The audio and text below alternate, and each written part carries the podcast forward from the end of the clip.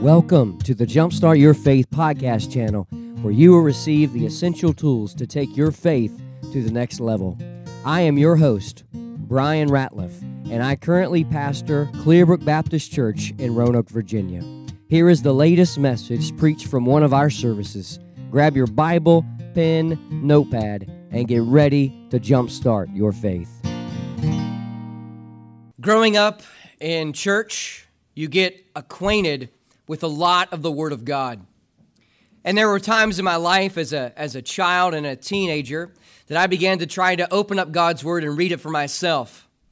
But it wasn't until I was 16 years of age when I became born again, when I opened up the Word of God in a fresh, new manner.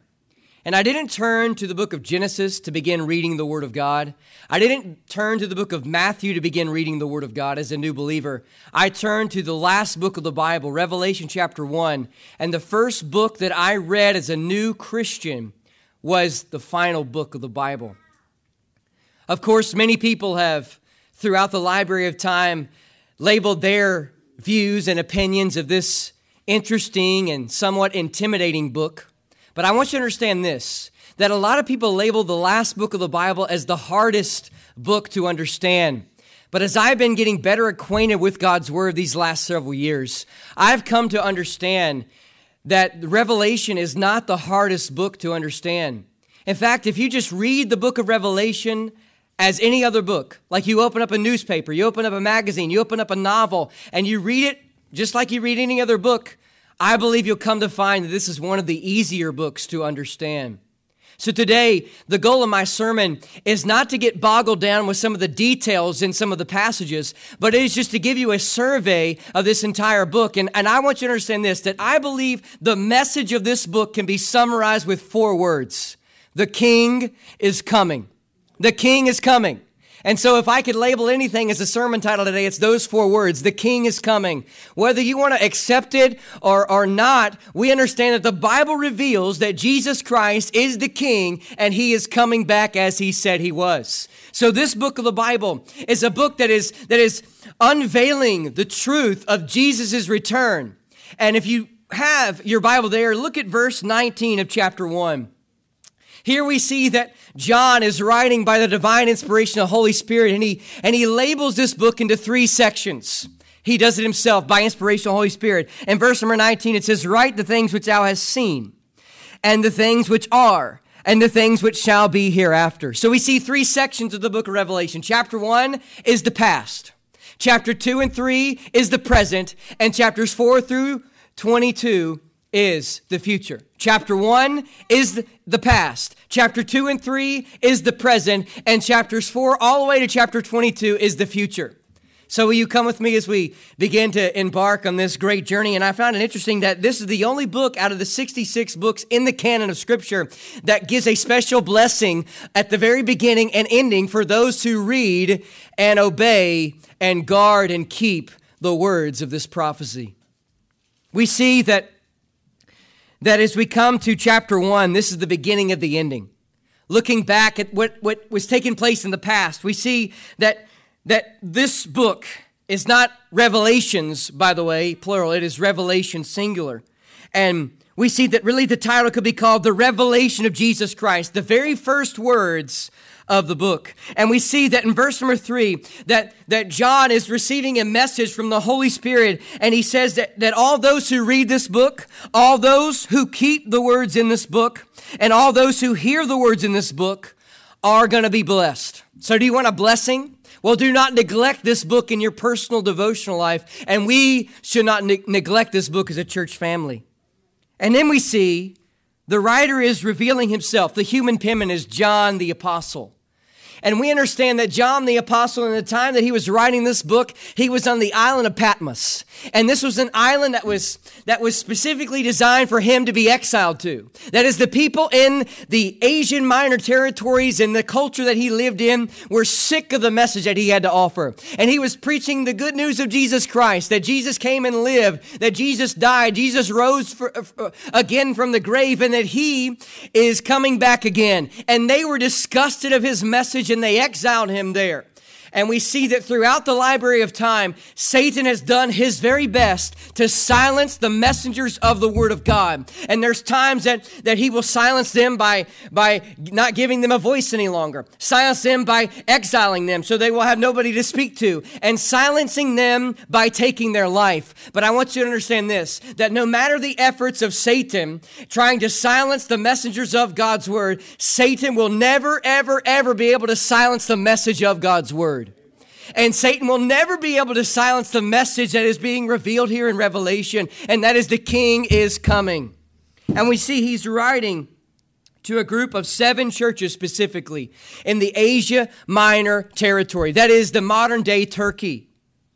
And in chapter one, we see that, that that he begins to greet these churches in verses 4 through 8. And then he begins, eh, eh, eh, God gets him a vision in verse number 9 and he begins to receive a vision about the one, the only, the man, the myth, the legend, if you will, the, the Alpha and the Omega, the beginning and the ending, the, the greatest figure of all time, Jesus Christ. And we see that in the midst of this vision, that there are seven stars and there are seven candlesticks. And in verse number 20, if you would like to look at that verse, the Bible says, The mystery of the seven stars which thou sawest in, in my right hand, and the seven golden candlesticks. The seven stars are the angels of the seven churches. And unto the seven candlesticks which thou sawest are the, are the seven churches. I find it interesting that throughout the book of Revelation, the number seven is emphasized in a great way. There are seven churches mentioned in chapter two and three. There are seven seals that we will begin to unpack later on. There are seven trumpets that will be blown. And then there are seven bowls of judgments or vials of judgment, as the King James says, that will be unleashed upon this world. Chapter one is all about the past. But now let's look at chapters two and three. I believe chapter 2 and 3 is all about the present. Now, there's seven churches that are mentioned here. All seven of these churches literally existed back in the time period that John was writing. And he had a message from God and the Holy Spirit and Jesus Christ to give to these specific bodies of believers in the territory of Asia Minor or modern day Turkey. But I want you to understand this that as we study these churches here, all seven of them represent the seven types of churches throughout the church age. And as we begin to understand these seven churches, we will see that God has a message and a warning and a cautioning, um, a word for all of the churches throughout the time period of the church age. And we look at the first one in, in found in chapter 2. That is the church of Ephesus. In verses 1 through 7, this church represents the church that is orthodox in doctrine, but cold in love. This church, the real church of Ephesus, was a church that was that had every that, that knew everything about theology. I mean, could tell you everything about every doctrine from Genesis all the way to Revelation, if you will. Everything about the Old Testament and everything that they knew of the New Testament of that day, they could teach you. But there was one thing they were strong in doctrine, but weak in love. And we see that they were mighty in their belief system and theology, but they were weak in their practical living out the theology that is loving God. And because they were cold in loving God, they were also cold in, in loving people. And today is a message for all of us that today we could look at churches today who, who have every doctrinal T crossed and every doctrinal I dotted, but they do not have love. Then in chapter 2, we see in verses 8 through 11 a second church, that is the church of Smyrna. This church represents a church that suffers persecution. Throughout history, there have always been churches. There's always been groups of believers who were persecuted greatly because they named the name of Jesus Christ. And we see that this church, back in the early church, Smyrna, they suffered greatly for the name of Christ. And we could list churches today in China, churches today in India, churches today in Africa, churches today in the Middle East who, who are suffering greatly right now because they believe the Bible and believe that Jesus is the Messiah. Time doesn't allow us to do that. But this is a message warning us that throughout the church, That is, from the day Jesus ascended up to glory and the birth of the church of the day of Pentecost until the rapture of the church takes place, there will always be a group of people that will be greatly persecuted for the name of Christ. And then the, the third church mentioned in chapter 2 is the church of Pergamum, or the church of Pergamus. And in verses 12 through 17, this is a church that represents the church that is married to the world. That is a church that is married to the world. That instead of being fully devoted to God's word and Jesus Christ, they are fully devoted to pleasing not God, but the world. We are called, we are in this world, but we are not of this world. But this church represents a church that is in the world and of the world. A church that is not separated from the world and living a life that is well pleasing to God. And as we look in our age and culture today, we see that, that, that many churches, not just in America, but all across the globe, are not married to, to Jesus Christ, the groom, but married to the world and the God of this world, Satan. We see here that we are either the household of faith or the synagogue of Satan. And it would be a horrible day for Jesus Christ to step foot into a congregation who call themselves Christians and to just simply name them the synagogue of Satan. The fourth church mentioned in chapter 2 is the church of Thyatira in verses 18 through 29. And this church represents the church that tolerates sin. This church represents the church throughout all periods of the church age, of churches that will always exist that tolerate sin, that do not address sin from the pulpit, that do not try to, to preach holiness, that do not try to name sin sin as the Word of God calls it, but will sweep sin underneath the rug and overlook it and not address it when it comes up into the body of believers.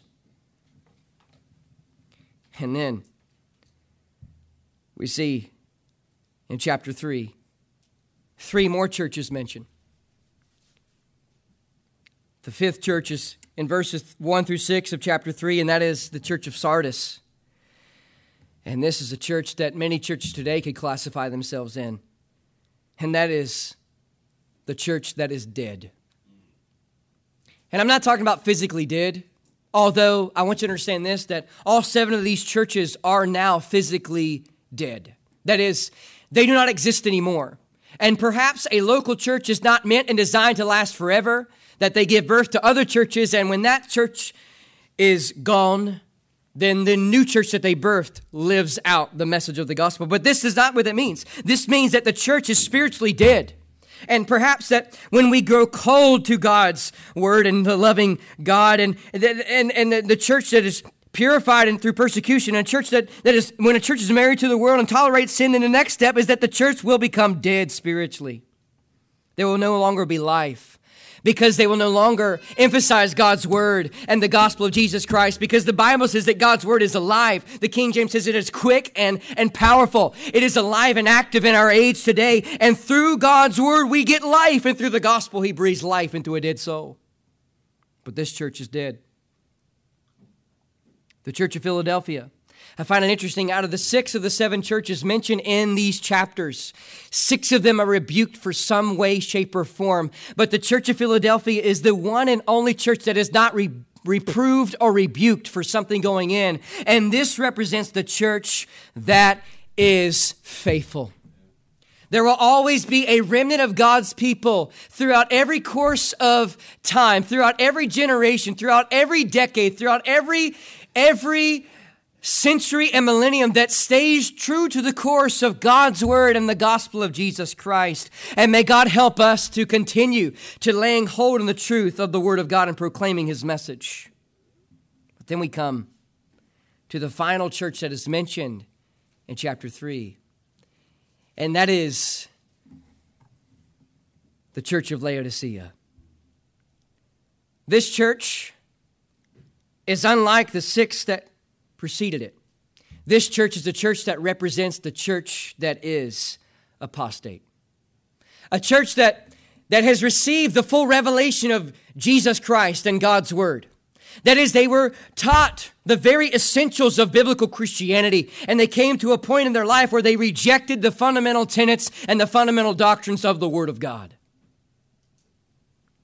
Perhaps we're seeing that today in our age In fact, many churches of America, I guess we could classify as the apostate church, where they, they know what God's word says, but they are cutting out pieces of the word of God to fit their own philosophy and their made up theology. Today we see that, that chapter one is all about the past, but chapter two and three is all about the present. And we see that, that each one of these churches represents the seven types of churches throughout the church age. And that leads us to the third section of the book chapters 4 through 22, and that is dealing with the future. That is everything from chapter 4 all the way to chapter 22 have not taken place yet, and they are still yet to come. And by the way, many people ask where the rapture takes place, but, but didn't you read it in the white lines there?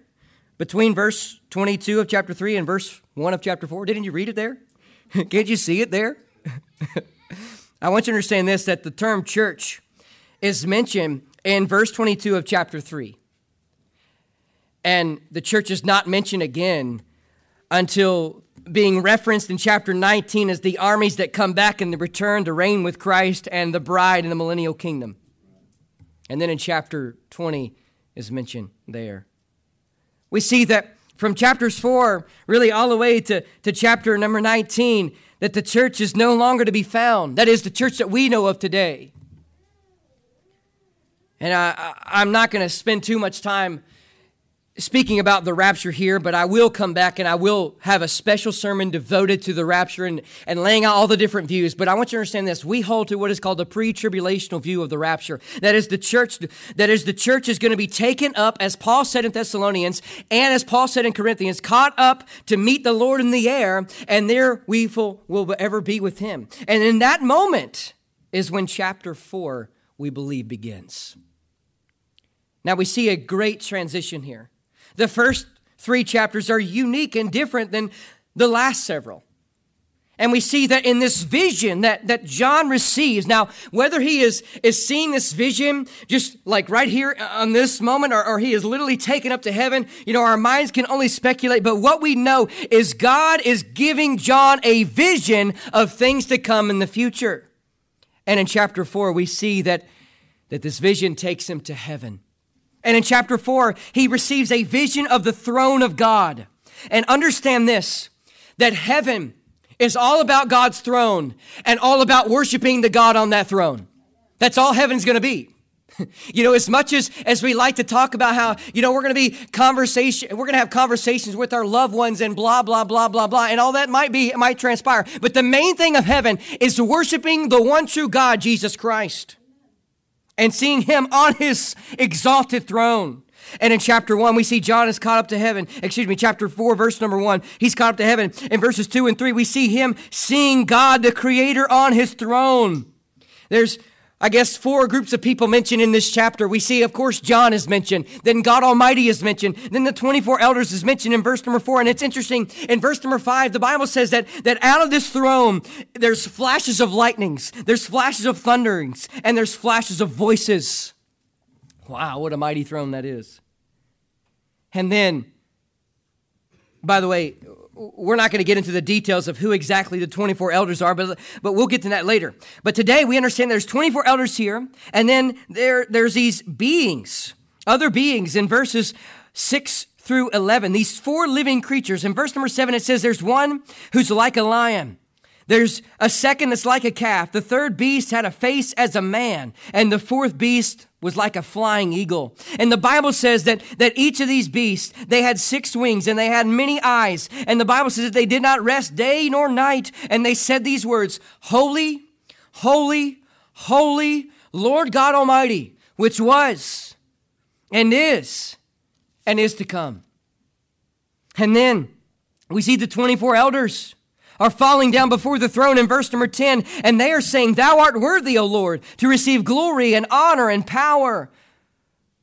For thou hast created all things, and for thy pleasure they are and were created. Understand that, that in verse number 5, there's a, there's a plural term to the spirits of God. And understand this that all this simply is, is referring to is going back to the book of Isaiah when the prophet Isaiah emphasized the sevenfold work of the Holy Spirit's ministry. And here, this, this term, spirits of God, is just a reference to the Holy Spirit. So whenever you see the spirits mentioned throughout the book of Revelation, it's a reference to the Holy Spirit of God. Chapter 5, we move forward in this vision that God gave to John. He is, he is in heaven now, and he's seeing all these beings worship God, but then he sees a sealed scroll. And it's very interesting in the Roman culture, they used a scroll to be a title deed. And, and the Roman law required seven seals in this scroll, so it could not be fabricated and copied. And all it just simply is referring to here is that, that there is one being who is worthy to open this seal. And that is Jesus Christ, God the Son. And so he unseals it one seal at a time. And we see chapter 5 is devoted to all of this. And we see in this chapter, this seal just kind of represents the last will and testament of Almighty God. And understand this God's will will be done as He said it was. And the last testament of God will come to pass because His word said it would. Chapter 6 we see that six of the seven seals are broken and they are opened. And we'll just rapidly go through these.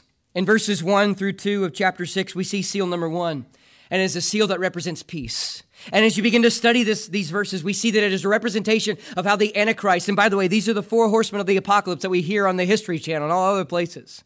And we see that here, that, that this verse number two is emphasizing how a, a conqueror will come and will bring peace to this earth, but it will be a falsified peace. And then after this peace, the Bible says the second seal is broken. And if there is no peace, absent of peace means there will always be war. And so seal number two represents war in verses three through four. Wherever there's war, by the way, there's always going to be the next seal famine. In verses 5 and 6, we see the third seal is undone and famine comes. If there is no peace, there will always be war, and wherever there's war, there will always be famine, and wherever there's war and famine, the next seal brings death.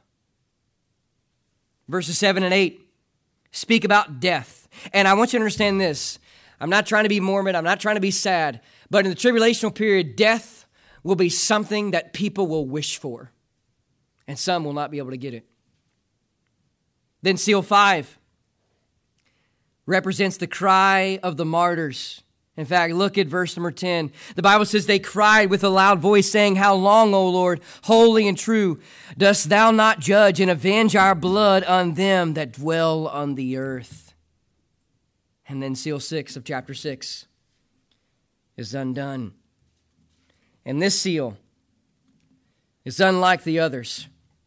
Verses 12 through 17, we see when this seal is opened or broken, an earthquake comes, the sun turns black, the moon turns blood red, and mountains and islands will disappear. And in fact, there have been some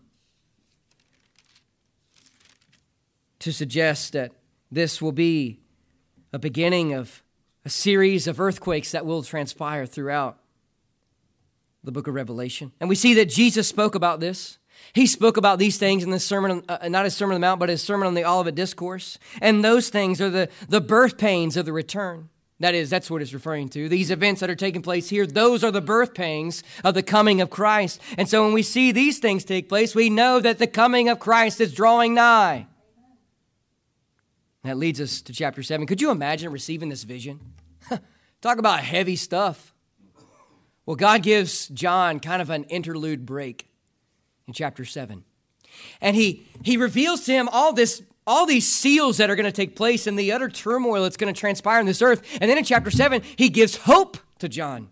And he gives hope to all of us and to those that are living in that time. And they give this chapter, chapter 7, gives us the idea that in the midst of God's judgment and wrath being poured out upon the world, that he always brings his love and mercy and grace to humanity. And we see that being transpired through 144,000 individuals, 12,000 people of the 12 different tribes, minus the tribe of Dan. Dan is not mentioned here because he was grossly involved in idolatry. And eh, we see that in Deuteronomy chapter 29, but he will be included in the kingdom layout as Ezekiel mentioned in chapter 48. But we see 12,000 people from each tribe. These will be God's evangelist servants that will go out and share the good news of, of the Word of God and the gospel of Jesus Christ. And we see that in verse number nine, a great multitude of hosts will come to know Christ as Savior. So, in the midst of God pouring out His judgment, we will literally see the greatest revival our world has ever seen of people coming to know Christ as Savior, or one of the greatest. And then we see in chapter 8, the beginning of these trumpets and the seventh seal. And when the seventh seal is open in verses 1 and 2 of chapter 8, we see that it is the terrible plagues of the seven trumpets which are even more horrible than the first six seals. In verses 3 through 6, we see that the prayers of the saints are going up.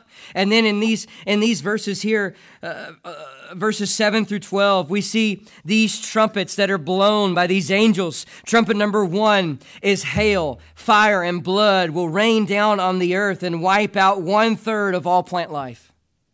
And then trumpet number two is going to be blown, and this will be a burning mountain falls into the sea and turns one third of the ocean into blood, and one third of all sea life dies. Trumpet number three is blown, and it's a star that's called wormwood, will poison one third of all the freshwater supply in the globe. Trumpet number four is blown. And then that means that one third of the moon, one third of the stars, and one third of the sun will darken.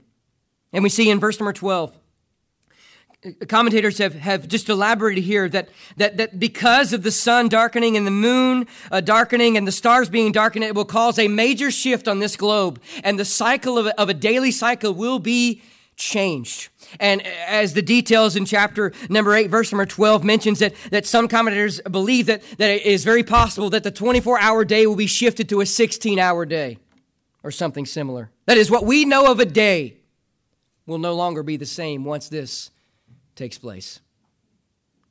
And then, as we could rightly say, the angel that is going to be flying through the midst of all of heaven will be saying with a loud voice, Woe, woe, and woe to the inhabitants of the earth. And that leads us to chapter 9. And by the way, these three woes represents the last three trumpet sounds.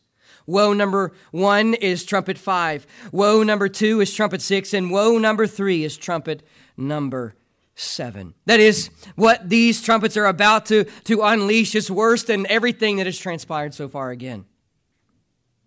Trumpet 5 in chapter 9, in verses 1 through 11, it just blows my mind. This is, this is literally going to be the, the worst days of humanity. I know you might think that the Holocaust in the 30s and the 40s were horrible, but it was just that was just a little taste bud of what's going to take place once this transpires. Every horrible event that you can think about throughout history since mankind has existed, you combine all of them, and all of them combined will not compare to what's about to take place in chapter 9. Chapter 9, when this trumpet, the fifth trumpet is blown, demon locusts will with human faces and long hair and lion's teeth, and the power of the scorpion sting will plague this world and sting non believers for five months. And these non believers who are tormented by, by these demonic spirits, they will be pleading and asking for death, but they will not be able to find it. Trumpet number six is blown. Four angels that are fallen are released and will wipe out people with sulfur and fire pouring out of their mouths, and they will manage to wipe away one third of the population of mankind at that time. Chapter number 10 is devoted to the little scroll being opened. And we won't spend too much time here in chapter 10. Let's look at chapter 11. Chapter 11, we see another breath of fresh air by God. Not only did he give 144,000 people to come and be evangelists, but he brings two witnesses. I'm not going to get into too much detail, but I'll share with you why later on. But I believe these two witnesses are Elijah and Moses. And these two witnesses are out proclaiming God's word and, and proclaiming it in such a way that, that, man, these people on this earth hated the message. They were very hostile towards these witnesses. And finally, the witnesses die. And they, they, they was great rejoicing of that day. And in fact, I, I can just imagine they're going to have a holiday devoted to celebrating the death of these two witnesses, and they're going to pass out gifts. And then just imagine the news media coming on the news, whatever the, the outlets will be, whether it's radio or television or whatever will be invented until then.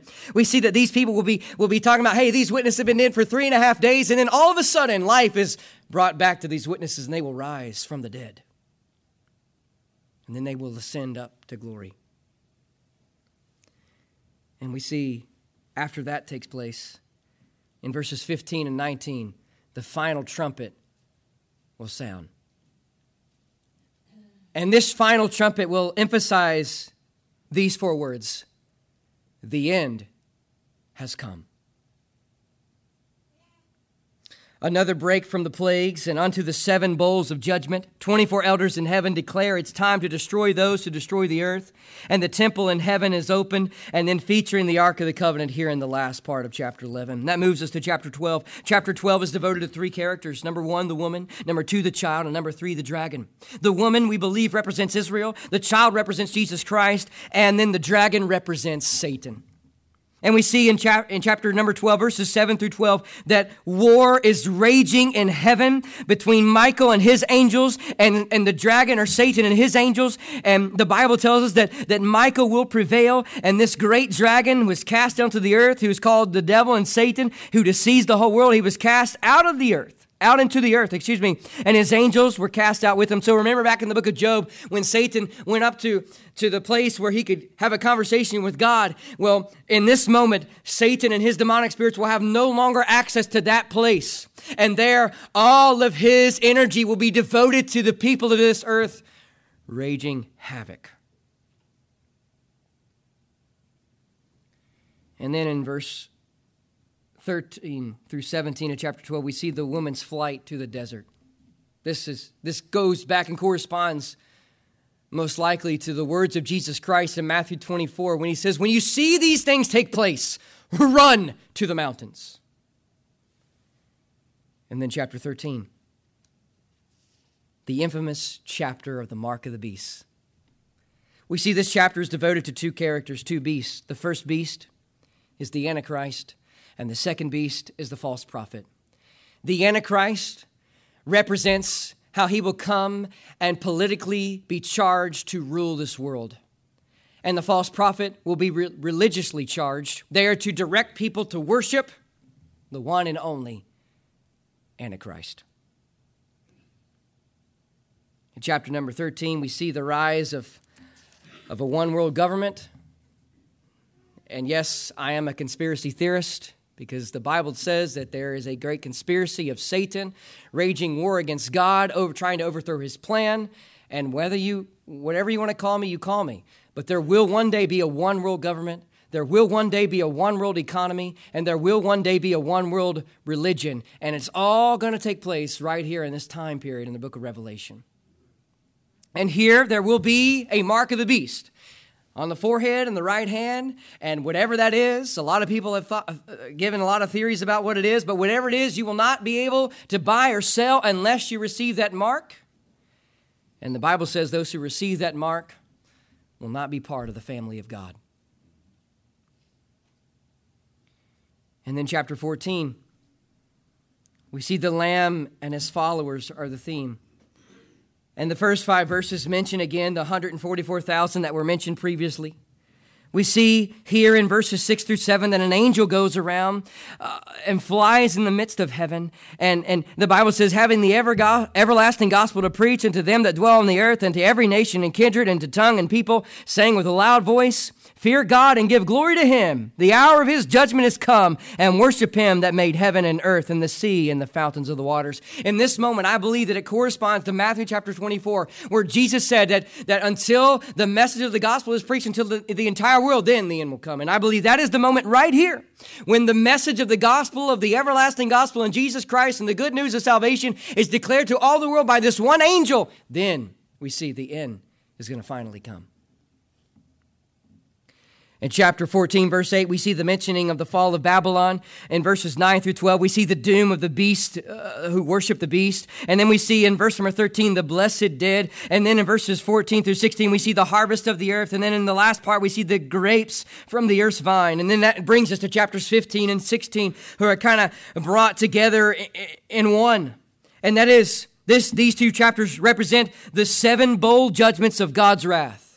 And here's where God is going to unleash his righteous indignation upon this world. Imagine the King James uses the term vials, but all it simply means is bowls. So imagine seven bowls. Like, you know, you're going to your kitchen and you get the biggest bowl for your bowl of cereal. Imagine seven of those bowls. And in those bowls, when it's poured out, it is a, a, an aspect of God's judgment being poured out upon this world. And so in chapter 15, we see in the first few verses here that the, there's a song of the victors. And then the first eight verses is dealing with the wrath of God, emphasizing God's wrath. And then chapter 16 brings us to the seven bowl judgments. And I'll just go through these. Verse 2 The first bowl judgment is poured out on the earth and causes those who have the mark of the beast to be covered with ulcerated sores. Verse 3 the second bowl judgment is poured out upon the sea and it turns to blood. Verses 4 through 7.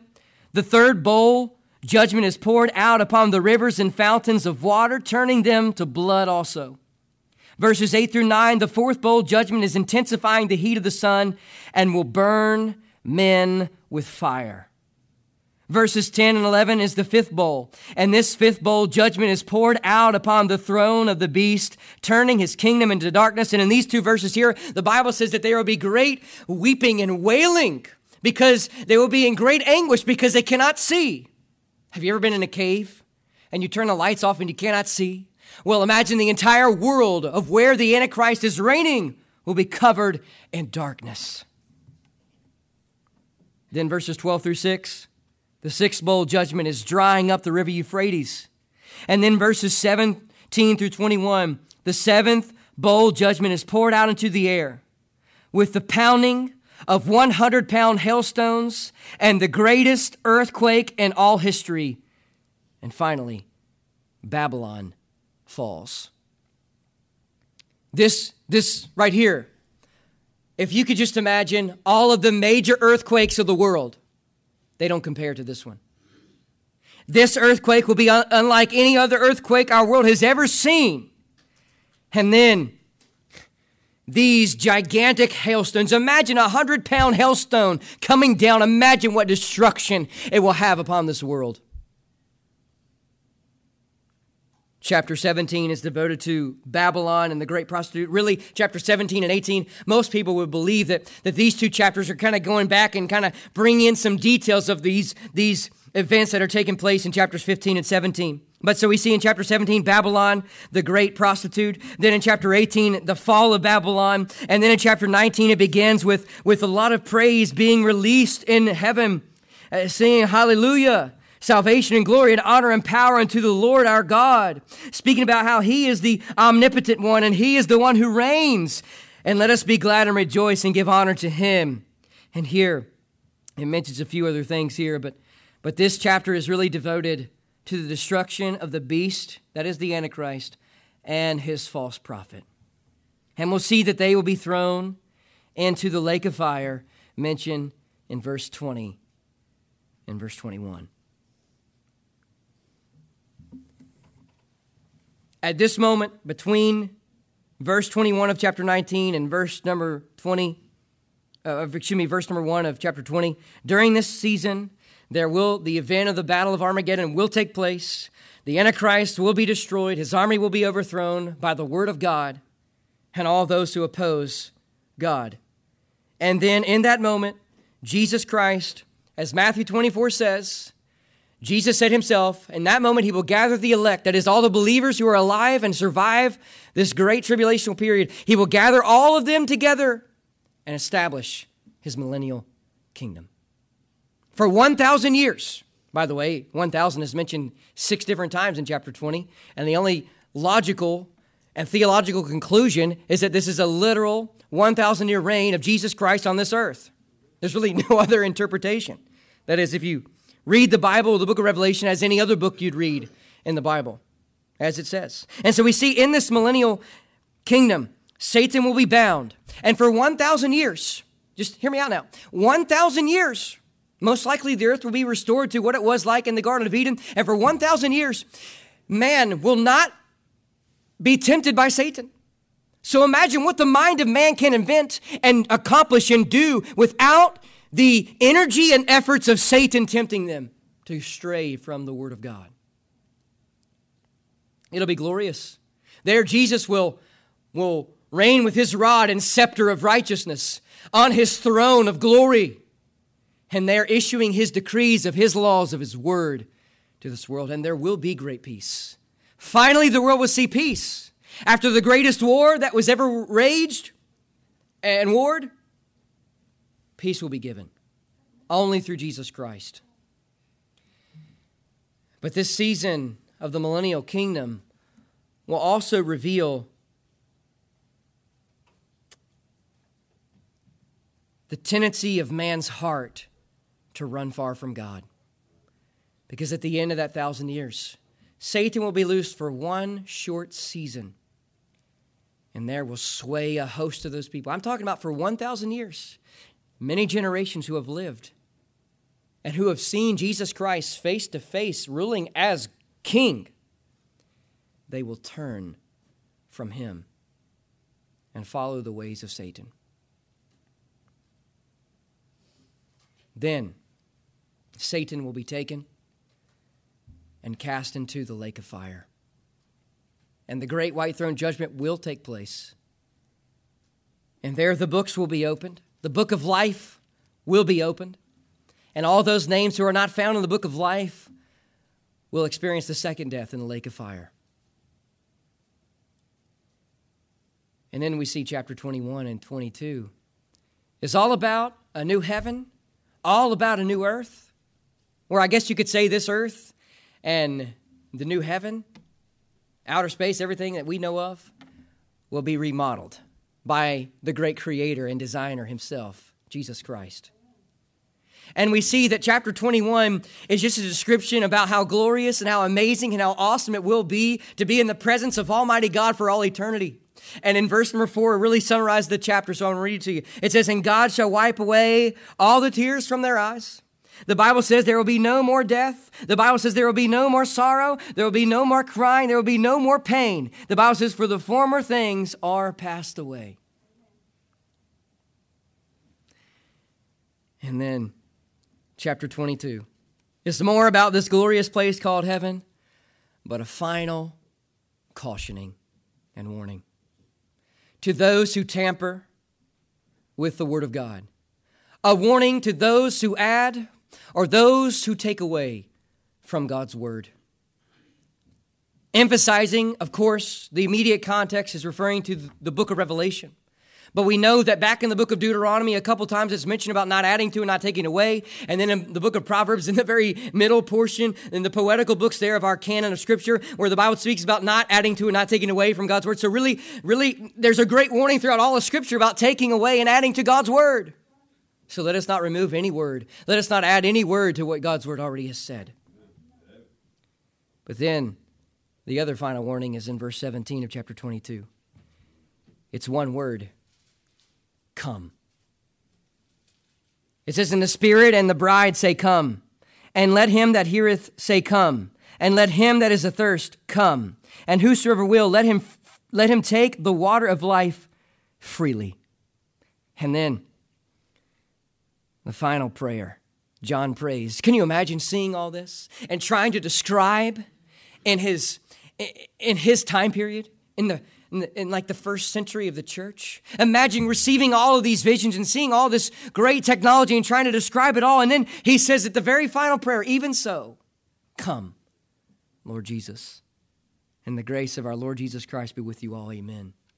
You know, earlier in the book of Revelation, it, it started with, in verse number three, it said these words For the time is at hand. So I know you're asking yourself a question that I've asked as I've been studying this book recently. What does this book have to do with me? Well, here's the message the king is coming. So it's time to prepare for his coming and to warn all those we can that Jesus is coming and he's not coming back with, as a little infant in a manger in Bethlehem, but he's coming back as a reigning sovereign king to bring judgment to this world, unlike any judgment that our world has ever seen.